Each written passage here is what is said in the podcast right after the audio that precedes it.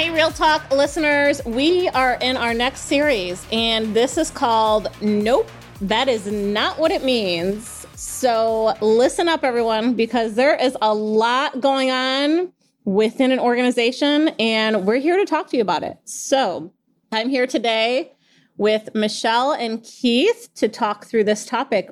Keith, Michelle, what is going on with the world right now? Why can't they understand what's going on specifically with engagement? Let's talk about what this series is going to be about.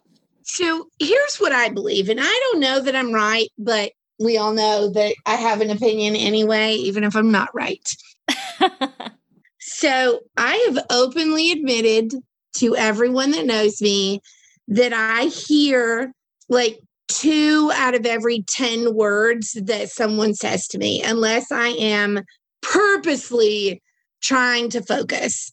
So if you're my coaching client, just so you know, I purposely try to focus. But in general, if you talk to my family or my friends, it is possible that I tune out. And I think really a lot of the the confusion happens because even if things are rolled out effectively, people tune out and they only pick up half of stuff. And then what we do is as humans, we apply kind of the common definition to words, and then we use that to tell us the story of what something means. So, like you take a term like engagement, for example, if I didn't really listen to a rollout or a rollout didn't happen when the company communicated it, I now go with my definition of engagement and what I think it means. And engaged people are happy people, right? And so happy people are like cheerleaders and they're always positive and in a good mood. And so I want everybody to be running around in a good mood. And that may not be the blank that you filled in. The problem is people fill in the blanks based on their own experiences. So while for me, engagement might translate to happy people, to someone else, it might translate another way. And all of them are different from what we tried to do in the first place.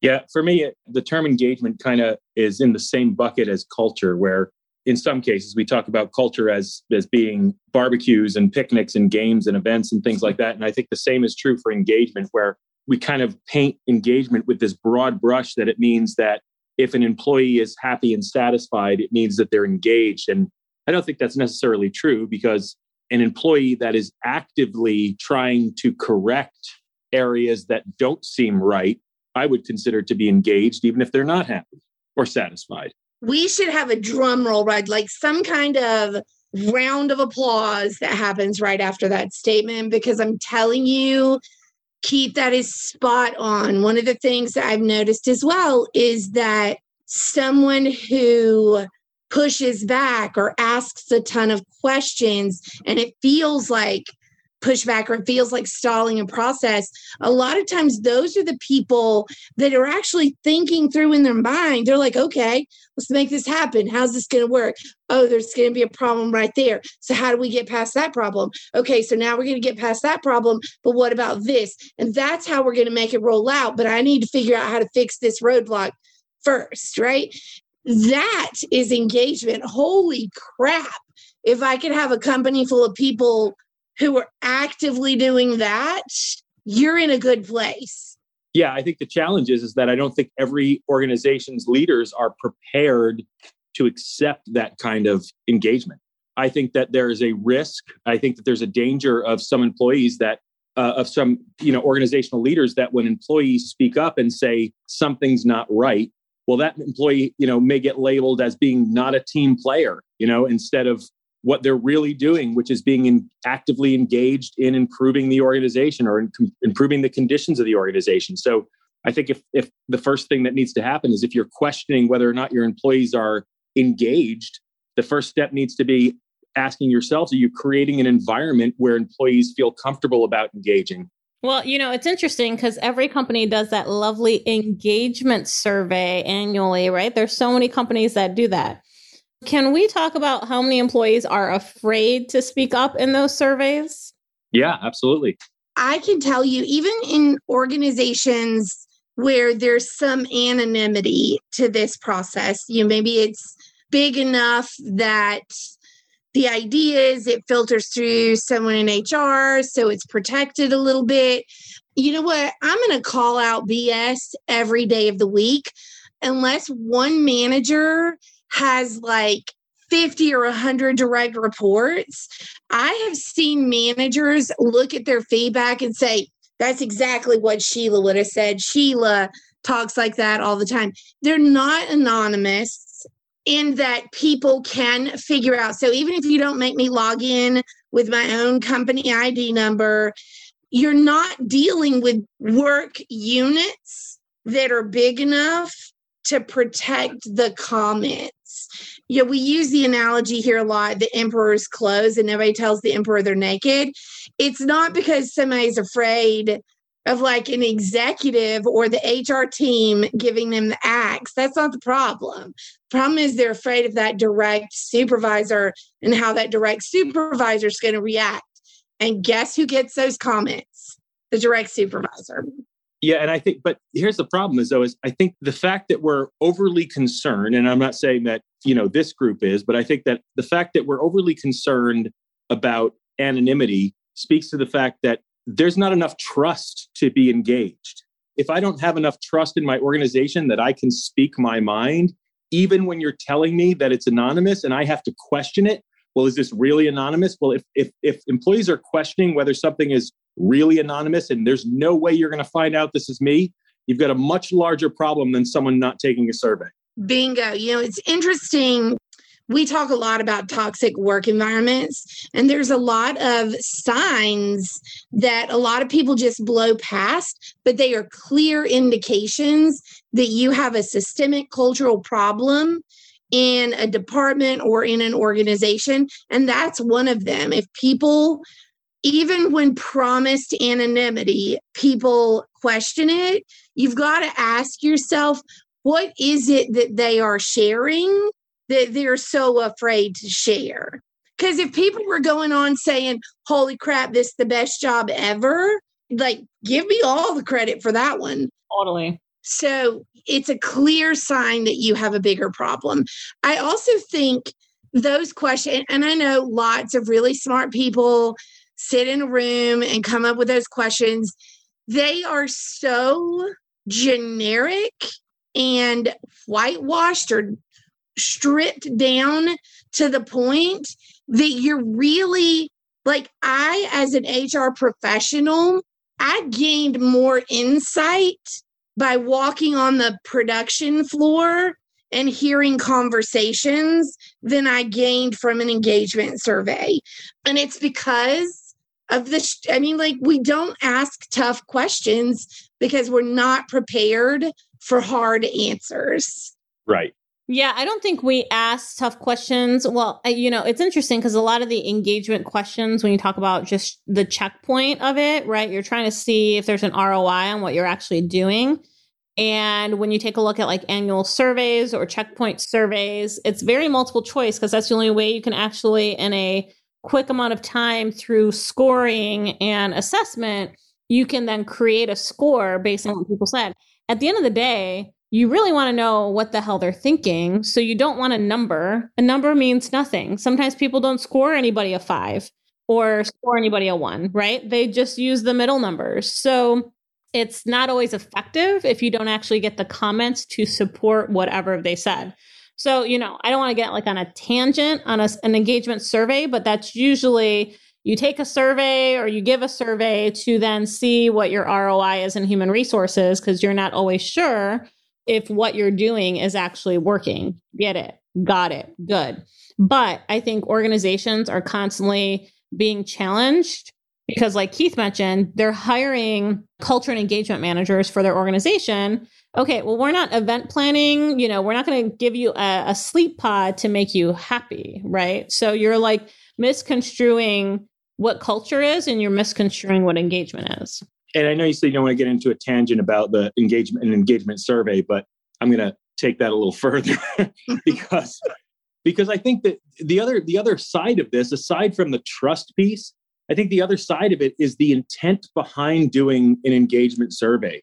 Because so often I hear that, you know, especially when we when we're talking about we're giving updates on HR uh, specifically, and we're talking about what the targets are for the year. And I hear a lot of, you know, our target is to improve our engagement score from this to this, right? The intention is to improve a score. The intention is not to improve engagement. It's to fix a number on a page, right?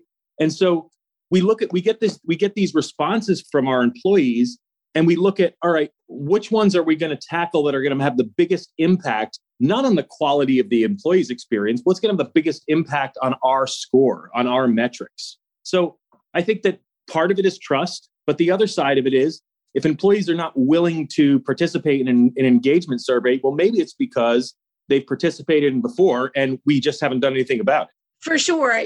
When you lead with the test and how are you and you know schools do this a lot too where it's like this is the test that you have to pass at the end of the year.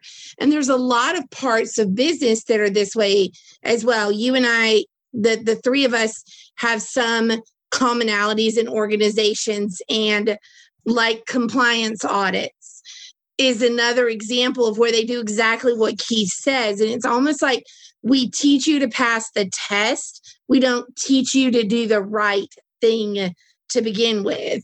It's not about can we at the end of the day, it is never going to be about can you increase your engagement score by a percent or half a percent. It's can you actually make people stop dreading coming to work today? And so I think to Keith's point, a lot of the problem, and these are the things that we're going to sort of talk about in this series, is that we don't really get to the heart of why are we doing this and what are we trying to accomplish because of this. We're not trying to accomplish spending more money or doing more surveys or making people happy and cheery. What we're trying to do is create an environment where people want to come to work, where they want to make their jobs better and more effective, where they want to interact with each other and their leaders. And you know what? Maybe they do leave you. Retention could fall into this discussion as well because we get so hung up on the idea of retention.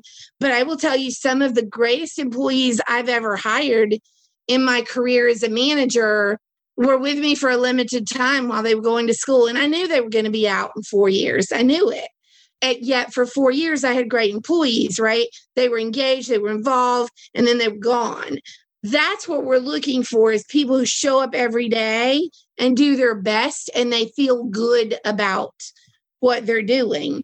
And that's the piece of it that we don't talk about. We just create a rank and spank report put it up in front of every leader so they can look at who's the best and who's the worst. And now they can either shrink in their seat or silently be grateful that they were lucky this year. You publicly embarrass and shame people with the report. And then their focus becomes how do I work around this number? Yeah. Instead of how do I make sure my employees are involved. Yeah, and and I think that the harsh reality of it is is that if you're really not looking for employees, you know, if you're not willing to leverage your employee base to give you feedback on how to make things better and you're really just looking for people who are who are willing to agree with you, then stop talking about engagement because you really don't care about it. Yep. Adversity is a good thing in a work environment. So, kind of, guys, the way we thought we would set these podcasts is to talk a little bit about what the mistakes are that we make with that particular word. And then we'll round it out or close it out with a couple of ideas on how you, as a leader or an organization, can get clearer or better with this topic. So, another place where we've talked about this a lot because um, Maria and I are both introverts.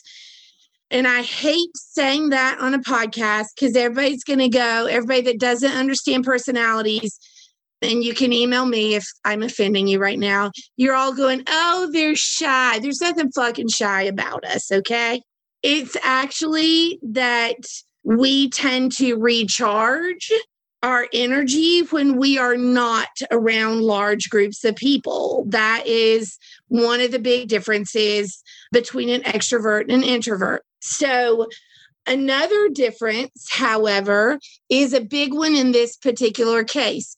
Most introverts, if it's not a topic that they have thoroughly researched, and this is the way an introvert's brain is wired, if it's not a topic that they're already comfortable with or they thoroughly researched, most introverts need to think about what they think about said topic before they talk about said topic.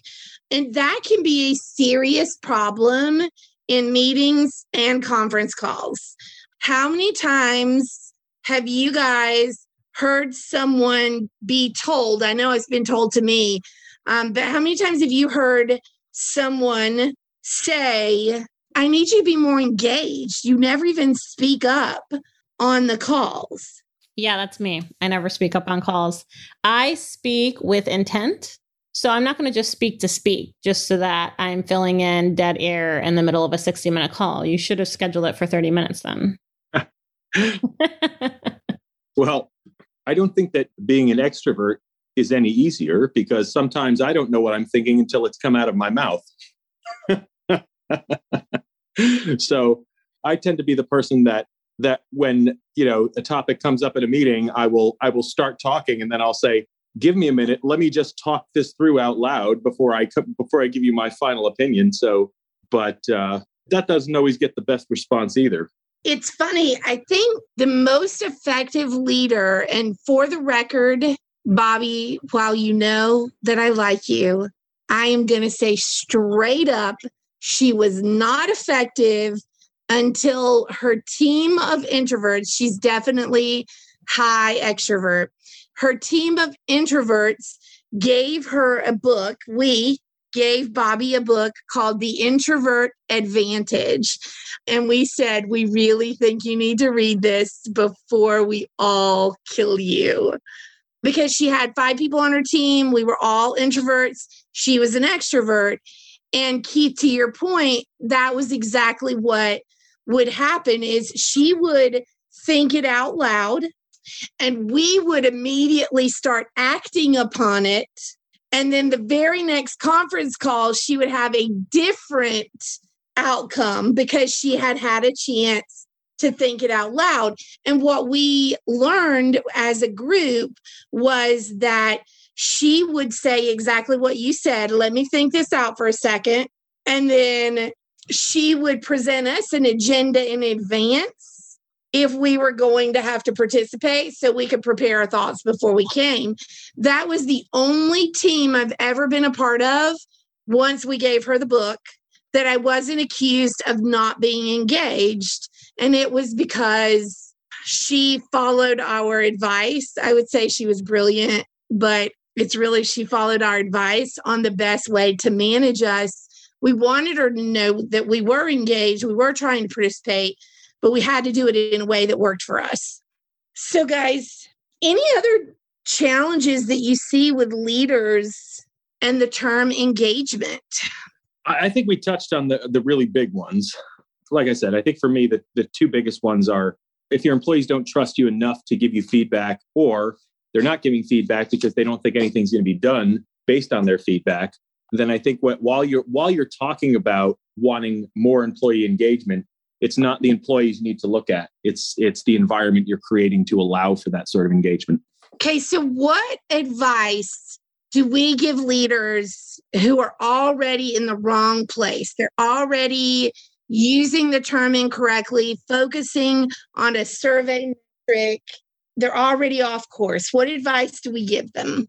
I think the critical point is that those that are thinking about engagement, they need to put some true content around what that means, right? Before you decide you want to make an impact, like how are you defining it? How should it be defined? Are you defining it the wrong way?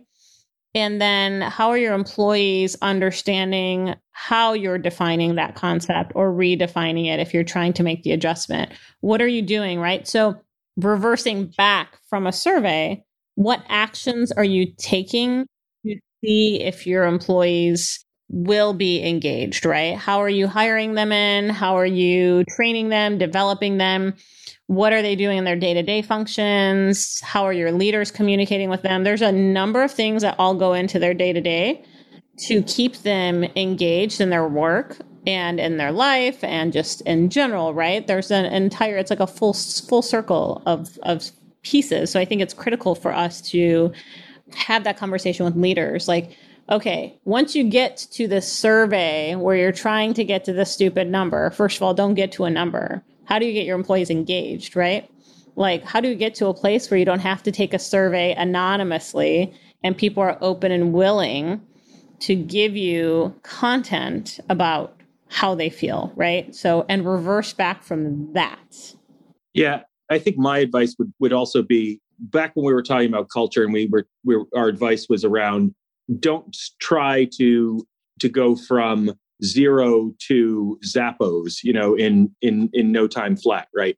I think my advice would be to actively solicit feedback on where your employees feel like you could make positive changes and then actually take some of those pieces of feedback, act upon them, and then circle back and say, you know, based on your feedback, here's what we've done. It, has that made a difference? Or were you talking about something else? But I think that the main point needs to be that you need to be very transparent about the fact that you are listening and you're taking action. And then you're following up again and saying, is that what you meant? And I would say I'm going to elaborate on Keith's a little bit because that's it's one of my favorite pieces of advice. What I will tell you is as a leader, if you're not prepared to hear those tough answers, partner with your HR team always um, partner with someone within your HR team who is prepared to have that conversation. Because honestly, it depends on your HR structure. Not every person within HR is going to be well suited for a conversation where you have to hear sometimes tough things about your company. And I would say ask those questions, not just what could we improve, but talk to them about what good looks like. Like, tell them what your goal is. Tell them our goal is to increase retention because we know how hard it is to train and roles within our organization. So when we're able to do blah, or maybe your goal is to promote internally, whatever that goal is that you're trying to do around engagement, back to what Keith and Maria said, be transparent about that. Say, as an organization, what we're trying to accomplish is this. What would good look like? How would we increase retention? What would it take for us to have you engaged? We don't expect you to be in a great mood every day or love work every single minute of every day, but what does it mean to be engaged to you? And then that gives you a place to start from when you're setting those goals and trying to decide what good is going to look like. But seriously, it's a hard conversation if your people um you know what? I was going to say it's a hard conversation if your people have anything negative to say but i'm going to be honest with you. If your people come into a room and all they say is positive stuff they are blowing smoke up your behind because not all leader is right for all people. So I guarantee someone somewhere is unhappy. So if everybody tells you they're happy, I'm going to tell you to take a deep breath. It's probably not real. You know, and continuing on that point, Michelle, is that if this is really the first time you're actively seeking feedback and engagement, be realistic and expect that if you've been able to establish enough trust that these people are going to actually open up to you, be prepared that all the feedback is not going to be warm and fuzzy. Well, you heard it here. I think engagement is another area of opportunity for us to continue rolling through. So, until next time, we are going to continue this series and we are going to roll through some of the major topics of discussion and points that we need to focus on. Until next time, take care, everyone. Bye.